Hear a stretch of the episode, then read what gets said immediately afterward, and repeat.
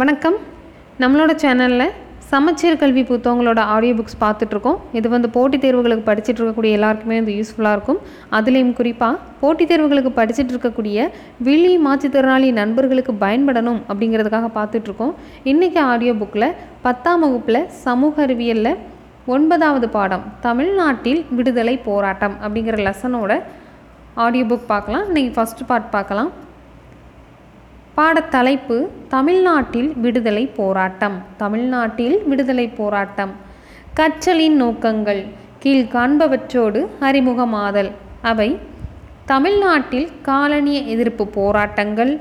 கல்வியின் வளர்ச்சிக்கும் ஒடுக்கப்பட்ட மக்களின் மேம்பாட்டிற்கும் கிறிஸ்தவ சமயப்பரப்பு நிறுவனங்களின் பங்களிப்பு. தமிழ்நாட்டில் காங்கிரசின் அரசியலுக்கு நீதிக்கட்சியின் சவால். தமிழ்நாட்டில் காங்கிரசின் போர்க்குணமிக்க வெகு மக்கள் இயக்கங்கள் ஆகியனவ பற்றி அறிதல். முதலாவது தலைப்பு அறிமுகம். காலனி ஆட்சியை எதிர்ப்பதில் தமிழ்நாடு முன்னோடியாக திகழ்ந்தது. பதினெட்டாம் நூற்றாண்டின் இறுதி பகுதியிலேயே பாளையக்காரர்கள் தமிழ்நாட்டில் தங்கள் அரசியல் ஆதிக்கத்தை நிறுவ முயன்ற ஆங்கிலேயர்களின் மு முயற்சியை எதிர்த்தனர். பாளையக்காரர்களின் தோல்விக்கு பின்னரும் கூட ஆயிரத்தி எண்ணூற்றி ஆறில் வேலூர் கோட்டையில் இந்திய வீரர்களும் அதிகாரிகளும் ஒரு எழுச்சியை திட்டமிட்டு நடத்தினர். ஆயிரத்தி எண்ணூற்றி ஆறில் வேலூர் கோட்டையில் இந்திய வீரர்களும் அதிகாரிகளும் ஒரு எழுச்சியை திட்டமிட்டு நடத்தினர். அப்புரட்சி தென்னிந்தியாவின் பல இராணுவ முகாம்களிலும் எதிரொலித்தது. மேற்கத்திய கல்வி அறிமுகம் மற்றும் இறுதியில் தோன்றிய படித்த இந்திய நடுத்தர வர்க்கத்தின் தோற்றம் ஆகியவை ஆங்கிலேயருக்கு எதிரான போராட்டத்தை அரசமைப்பு பாதையில் எடுத்துச் சென்றது.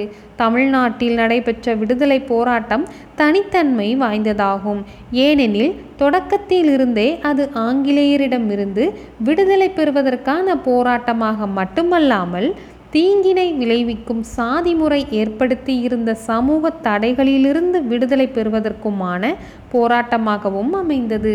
இப்பாடத்தில் தமிழ்நாட்டில் வெவ்வேறு கருத்தியல்களை பின்பற்றிய தேசியவாதிகள் வகித்த பாத்திரத்தை நாம் அறிந்து கொள்வோம். முதலாவது தலைப்பு தமிழ்நாட்டில் தொடக்க கால தேசிய அதிர்வுகள். தமிழ்நாட்டில் தொடக்க கால தேசிய அதிர்வுகள். பத்தொன்பதாம் நூற்றாண்டின் இடைப்பகுதியில் சென்னையில் உருவான நடுத்தர வர்க்கத்தைச் சேர்ந்த கல்வி கற்ற நபர்களை கொண்ட குழுக்கள் பொது விஷயங்களில் அக்கறை செலுத்த தொடங்கின.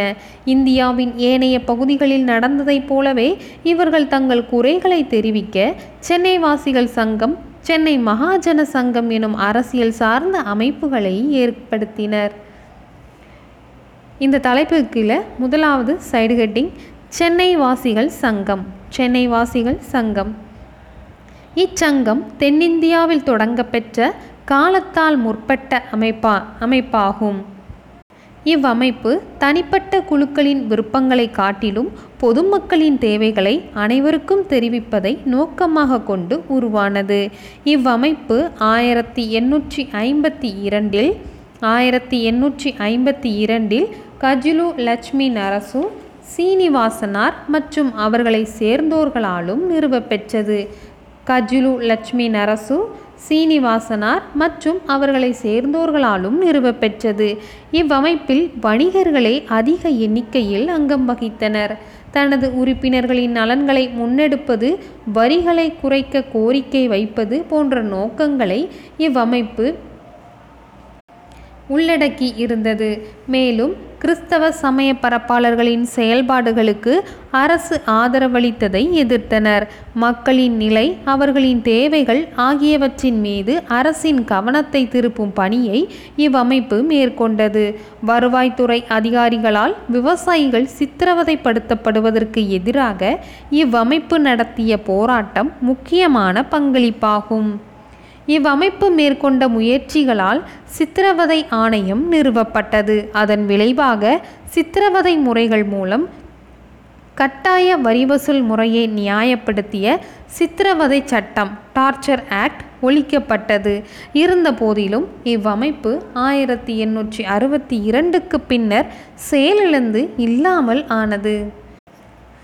அடுத்த தலைப்பு அந்த தலைப்பு கீழே அடுத்த சைடு கட்டிங் தேசியவாத பத்திரிகைகளின் தொடக்கங்கள் தி ஹிந்து மற்றும் சுதேசமித்திரன். தேசியவாத பத்திரிகைகளின் தொடக்கங்கள் தி ஹிந்து மற்றும் சுதேசமித்திரன். டி. முத்துச்சாமி என்பவர் சென்னை உயர்நீதிமன்றத்தின் முதல் இந்திய நீதிபதியாக ஆயிரத்தி எண்ணூற்றி எழுபத்தி ஏழில் நியமிக்கப்பட்டது. சென்னை மாகாணத்தில் பெரும் பரபரப்பை ஏற்படுத்தியது. டி. முத்துச்சாமி சென்னை உயர்நீதிமன்றத்தின் முதல் இந்திய நீதிபதி ஆண்டு ஆயிரத்தி எண்ணூற்றி எழுபத்தி ஏழு. ஒரு இந்தியர் நீதிபதியாக பணியமர்த்தப்பட்டதை சென்னையைச் சேர்ந்த அனைத்து பத்திரிகைகளும் விமர்சனம் செய்தன. எதிர்ப்பு தெரிவித்த அனைத்து பத்திரிகைகளும் ஐரோப்பியர்களால் நடத்தப்படுவதை கல்வி கற்ற இளைஞர்கள் உணர்ந்தனர். இது குறித்து இந்தியரின் எண்ணங்களை வெளிப்படுத்த ஒரு செய்தி பத்திரிகை தேவை என்பது உணரப்பட்டது. ஜி. சுப்பிரமணியம் எம். வீர ராகவச்சாரி மற்றும் இவர்களின் நண்பர்கள் நால்வர் ஆகியோர் இணைந்து ஆயிரத்தி எண்ணூற்றி எழுபத்தி எட்டில் தி ஹிந்து என்னும் செய்தி பத்திரிகையை தொடங்கினர். ஜி. சுப்பிரமணியம் எம். வீர ராகவச்சாரி மற்றும் இவர்களின் நண்பர்கள் நால்வர் ஆகியோர் இணைந்து ஆயிரத்தி எண்ணூற்றி எழுபத்தி எட்டில் தி ஹிந்து என்னும் செய்தி பத்திரிகையை தொடங்கினர். மிக விரைவில் இச்செய்தி பத்திரிகை தேசிய பிரச்சாரத்திற்கான கருவியாக மாறியது. ஜி. சுப்பிரமணியம் ஆயிரத்தி எண்ணூற்றி தொண்ணூற்றி ஒன்றில் ஆயிரத்தி எண்ணூற்றி தொண்ணூற்றி ஒன்றில் சுதேசமித்திரன் என்ற பெயரில் தமிழில் ஒரு தேசிய பருவ இதழையும் தொடங்கினார். ஆயிரத்தி எண்ணூற்றி தொண்ணூற்றி ஒன்பதில் அவ்விதழ் நாளிதழாக மாறியது. தி ஹிந்து சுதேசமித்ரன் ஆகிய பத்திரிகைகள் தொடங்கப்பட்டது. South Indian South Indian Mail Indian Patriot Madras Standard Deshabhimani Vijaya Suryodayam India போன்ற உள்நாட்டு பத்திரிகைகள் தொடங்கப்படுவதற்கு ஊக்கமளித்தது. அடுத்த தலைப்பு சைடு கட்டிங் அந்த தலைப்பு கீழே சைடு கட்டிங் சென்னை மகாஜன சபை சென்னை மகாஜன சபை. தென்னிந்தியாவில் தெளிவான தேசிய நோக்கங்களுடன் துவங்கப்பெற்ற தொடக்க கால அமைப்பு சென்னை மகாஜன சபை ஆகும். தென்னிந்தியாவில் தெளிவான தேசிய நோக்கங்களுடன் துவங்க பெற்ற தொடக்க கால அமைப்பு சென்னை மகாஜன சபை ஆகும். முதலாம் தலைமுறையைச் சேர்ந்த தேசியவாதிகளுக்கு இவ்வமைப்பு பயிற்சி களம் ஆனது ஆயிரத்தி எண்ணூற்றி எண்பத்தி நான்கு மே பதினாறில் M. Veera Raghavachari P. Anandacharlu P. Rangaiah மற்றும் சிலரால் நிறுவப்பட்ட இவ்வமைப்பின் முதல் தலைவராக பி. ரங்கையா பொறுப்பேற்றார். இதனுடைய செயலாளராக பொறுப்பேற்ற பி. அனந்தசார்லு இதன் செயல்பாடுகளில் பங்கேற்றார். ஆயிரத்தி எண்ணூற்றி எண்பத்தி நாலு மே பதினாறு உருவாக்கியவர்கள் M. Veeraraghavachari P. Anandacharlu P. Rangaiah மற்றும் சிலர். முதல் தலைவர் பி. ரங்கையா செயலாளர் முதல் செயலாளர் பி. அனந்தசார்லு.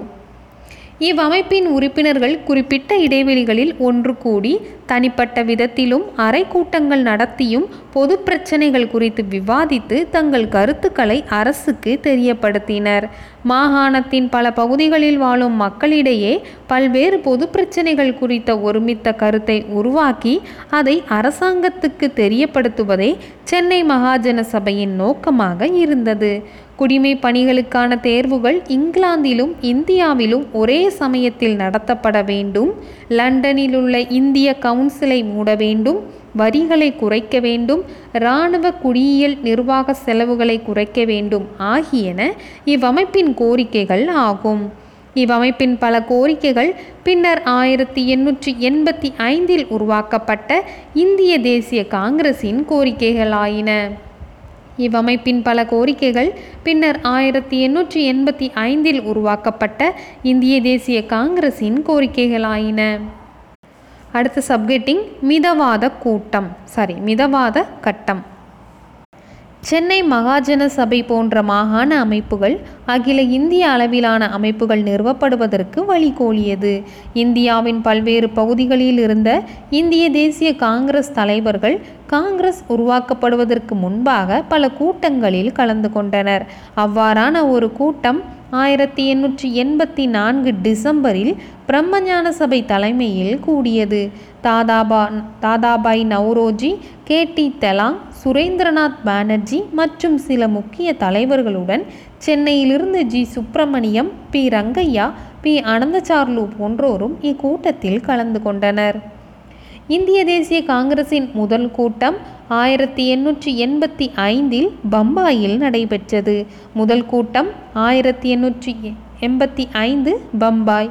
மொத்தம் கலந்து கொண்ட பிரதிநிதிகள் எழுபத்தி இரண்டு பேர். இதில் இருபத்தி இரண்டு பேர் சென்னையை சேர்ந்தோவர். சென்னையை சேர்ந்தவர்கள். ஜி. சுப்பிரமணியம் தனது எழுத்துக்களின் மூலமாக தேசியத்தை முன்னெடுத்தவர் ஆவார். இந்தியா பொருளாதார ரீதியாக ஆங்கிலேயர்களால் சுரண்டப்படுவதை புரிந்து கொள்ள அவர் செய்த பங்களிப்புகளில் அவர் நவ்ரோஜி மற்றும் கோகுலே ஆகியோருக்கு இணையானவர். ஜி. சுப்பிரமணியம் இந்தியா பொருளாதார ரீதியாக ஆங்கிலேயர்களால் சுரண்டப்படுவதை புரிந்து கொள்ள அவர் செய்த பங்களிப்புகளால் அவர் நௌரு நவ்ரோஜி மற்றும் கோகலே ஆகியோருக்கு இணையானவராக மதிக்கப்படுகிறார். இந்திய தேசிய காங்கிரசின் இரண்டாவது மாநாடு ஆயிரத்தி எண்ணூற்றி எண்பத்தி ஆறில் கல்கத்தாவில் தாதாபாய் நவ்ரோஜியின் தலைமையில் நடைபெற்றது. காங்கிரசின் மூன்றாவது மாநாடு பக்ருதீன் தியாப்ஜியின் தலைமையில் ஆயிரத்தி எண்ணூற்றி எண்பத்தி ஏழில் சென்னையில் இன்று ஆயிரம் விளக்கு என்று அழைக்கப்படுகின்ற மகீஸ் தோட்டத்தில் நடைபெற்றது. கலந்து கொண்ட ஆயிரத் சாரி அறுநூற்றி ஏழு அகில இந்திய பிரதிநிதிகள் கலந்து கொண்ட அறுநூற்றி ஏழு அகில இந்திய பிரதிநிதிகளில் முன்னூற்றி அறுபத்தி இரண்டு பேர். முன்னூற்றி அறுபத்தி இரண்டு பேர் சென்னை மாகாணத்தை சேர்ந்தவர்கள் ஆவர். அடுத்து ஒரு பாக்ஸ் இன்ஃபர்மேஷன் கொடுத்துருக்காங்க. தமிழ்நாட்டின் முக்கிய தொடக்க கால மிதவாத தேசியவாதிகள் அப்படின்னு கொடுத்துருக்காங்க. அவங்கள பற்றி தமிழ்நாட்டோட முக்கிய தொடக்க கால மிதவாத தேசியவாதிகள். பார்க்கலாம். தொடக்க கால தேசியவாதிகள் அரசமைப்பு வழிமுறைகளின் மீது நம்பிக்கை கொண்டிருந்தனர். அறை கூட்டங்கள் நடத்துவதும் பிரச்சனைகள் குறித்து ஆங்கிலத்தில் கலந்துரையாடுவதும் அவர்களின் செயல்பாடுகளாக இருந்தன. தங்கள் கண்ணோட்டங்களை பெருந்தன்மை வாய்ந்த மொழிநடையில் வேண்டுகோள்களாகவும் மனு செய்தல் இறைஞ்சுதல் குறிப்பானைகள் மூலமாக அரசுக்கு அவர்கள் சமர்ப்பித்தது அரசு அமைத்த பல விசாரணை குழுக்களில் காண முடிகிறது. வங்க பிரிவினையின் போது திலகரும் ஏனைய தலைவர்களும் பெருவாரியான மக்கள் கலந்து கொண்ட பொதுக்கூட்டங்களை நடத்தியதாலும் மக்களை ஈடுபட செய்வதற்காக வட்டார மொழியை பயன்படுத்தியதாலும் தொடக்க கால தேசியவாதிகள் மிதவாதிகள் என அழைக்கப்படலாயினர். சென்னையை சேர்ந்த புகழ்பெற்ற தமிழ்நாட்டு மிதவாத தலைவர்கள் V. S. Srinivasa Sastri P. S. Sivaswami V. Krishnaswami T. R. Venkataramanar G. A. Natesan T. M. Madhava Rao மற்றும் எஸ். சுப்பிரமணியனார் ஆகியோர் ஆவர். ஆங்கிலேயர்கள் தங்களை தாராளமானவர்கள் என உரிமை கொண்டாடியதில் உள்ள தவறுகளை அம்பலப்படுத்தியதே மிதவாதிகள் செய்த முக்கிய பங்களிப்பாகும். ஆங்கிலேயர் எவ்வாறு இந்தியாவை சுரண்டினார்கள் என்பதை அம்பலப்படுத்தினர். இங்கிலாந்தில் ஜனநாயக கொள்கைகளை பின்பற்றும் ஆங்கிலேயர் காலனிகளில் பிரதிநிதித்துவமற்ற அரசை எவ்வாறு திணித்து நாடகமாடுகின்றனர் என்பதையும் வெட்ட வெளிச்சம் ஆக்கினர். அடுத்து இன்னொரு பாக்ஸ் இன்ஃபர்மேஷன் தமிழ்நாடு பற்றி கொடுத்துருக்காங்க. தமிழ்நாடு அன்றைய சென்னை மாகாணத்தின் ஒரு பகுதியாக இருந்தது. சென்னை மாகாணம் என்பது இன்றைய ஆந்திர பிரதேசத்தின் பெரும் பகுதிகளையும் அதாவது கடற்கரை மாவட்டங்கள் மற்றும் ராயசீலமா. அடுத்து கர்நாடகாவையும் கேரளாவையும் ஒடிசாவின் சில பகுதிகளையும் உள்ளடக்கியது. கர்நாடகாவில் பெங்களூரு பெல்லாரி மற்றும் தெற்கு கனராவை உள்ளடக்கியது. கேரளாவில் மலபார் பகுதி ஒடிசாவின் கஞ்சம் ஆகிய பகுதிகளை உள்ளடக்கியதே சென்னை மாகாணம் எனப்பட்டது. அடுத்து சுதேசி இயக்கம் பற்றி கொடுத்துருக்காங்க. இது நெக்ஸ்ட் பார்ட்டில் பார்க்கலாம். தேங்க்யூ